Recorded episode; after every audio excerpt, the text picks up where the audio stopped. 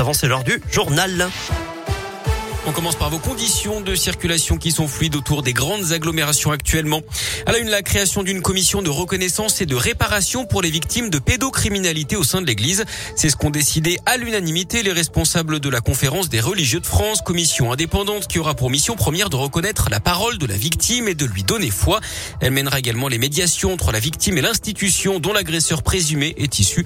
Ça fait suite évidemment au scandale du rapport Sauvé qui dénombrait plus de 10 000 victimes depuis les années 50 et près de 3000 prédateurs sexuels au sein de l'église catholique. L'actu, c'est aussi la reprise de l'épidémie de Covid. En France, les contaminations quotidiennes dépassent les 20 000 depuis deux jours et le nombre de classes fermées atteint un plus haut depuis la rentrée de septembre cette semaine. 4048, un chiffre qui a plus que triplé en France depuis les vacances de la Toussaint. Dans la région, tous les établissements sont ouverts, mais 55 classes sont fermées dans l'académie de Clermont avec 165 élèves contaminés, 219 classes fermées et plus de 500 élèves contaminés dans l'académie de Lyon. Hier, Emmanuel Macron a dit à la Voix du Nord que le confinement des personnes non vaccinées n'était pas à l'ordre du jour. Ce matin, l'Autriche, elle, a durci hein, les restrictions avec deux mesures fortes pour lutter contre le virus. Le confinement de toute sa population, y compris des personnes vaccinées, et la vaccination qui sera rendue obligatoire pour tous à partir du 1er février.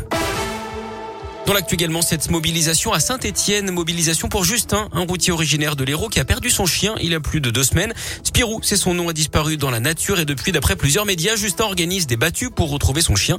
Des événements Facebook ont même été lancés pour lui prêter main forte et tenter de retrouver son chien donc avant dimanche soir. Il doit ensuite reprendre le travail du côté de Béziers.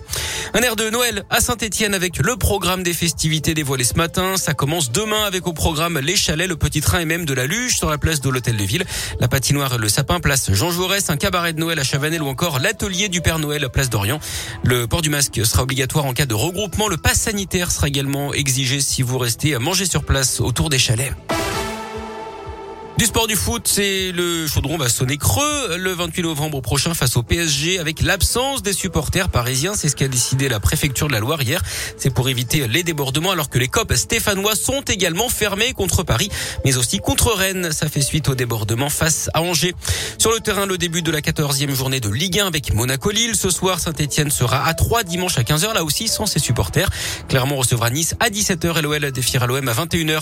En basket, à suivre dès ce soir la proie avec la Cora de Rouen qui reçoit le Portel, un concurrent direct au maintien. Ce sera à partir de 20h à la. Et puis c'est parti pour les fans de musique. Dans la région, la billetterie de l'Inversion Fest a ouvert il y a une heure.